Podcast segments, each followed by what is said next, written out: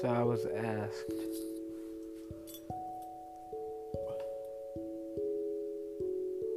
I was at a party.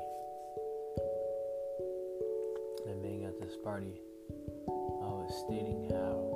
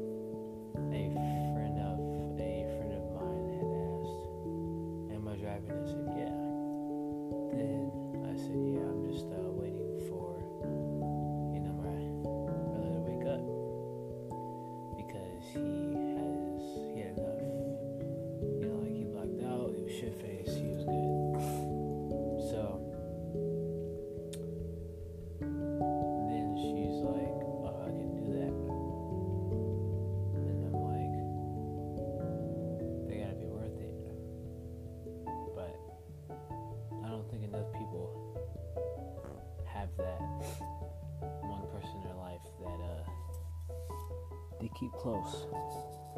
Or that one person in their life that, you know, showed them the roads that was there for them. I don't think enough people have that. So they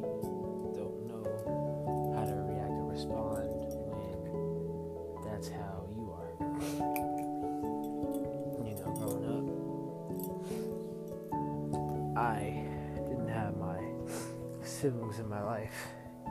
It was kind of an in and out thing, and I ended up gaining fear of abandonment because, you know, every time somebody was there, it's like they they were there, then they were then they were there, then they were then they were there, then they were then they just weren't.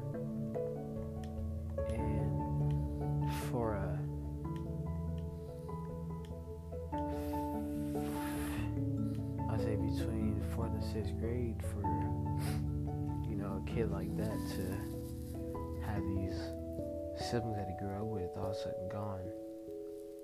And to have somebody that's close to your age close to your age that you grow up with as a brother and you uh you know you start kind of i guess adopting i started adopting his siblings as mine because i didn't have mine in my life.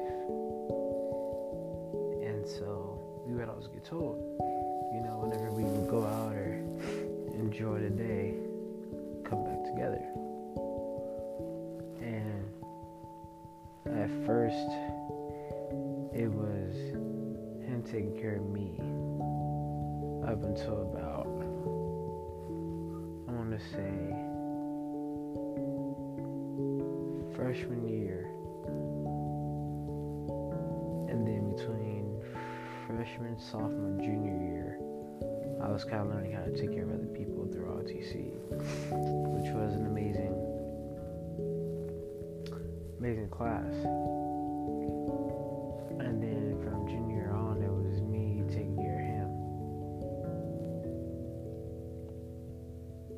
Yeah, we had our beefs. Yeah, we had our disagreements. Yeah, we had our ups and downs, but he showed me a lot that I don't, I haven't asked him where he got these, these, uh, value from, but he showed me a lot. We go to parties, instead of him telling me that, couldn't go because I was too square at the time, and I was. I was. I'm not gonna lie to you, I was square. Like, I didn't wear jewelry, I didn't wear saggy pants, you know, like that whole vibe. I wasn't, I wasn't with it. Jordans, all that. And instead of him telling me I couldn't come with him, you know, he uh, changed my wardrobe and brought, brought me with him. and he let people know, yo, this is my cousin, this is my brother. And when I saw that, I was like, why would you do that? You know, like you have all these friends and stuff, and you know, there's peer pressure and you know, want to be cool. Like, why would you jeopardize your reputation for me when I'm nobody? And I never got the answer to that question, but I just always held out to her, like, you know, my cousin, who was like a brother to me, you know, living in Tacoma, he had the opportunity ample times to say, no, you can't come with us. No, you can't come here. No, you can't come there. And the fact that he allowed me to come with him, you know, meant a lot. And I was like, oh, okay, so I know that going with him, he's not going to push me away. I think I just needed that at that time. I needed somebody that was going to stay. Because I really got tired of people coming and going. You know, just dealing with my siblings. I just got tired of people, you know, not being there. But yeah, just a uh, quick, uh, quick thought. You'll notice how certain people are with family and how others are. Some won't have the experience, some will. But if you have family members like that, that are like brothers or that are like sisters to you, keep them close. Keep them close, take them with you. I don't care where it is, I don't care how low they fall, I don't care if they don't have money, take them with you.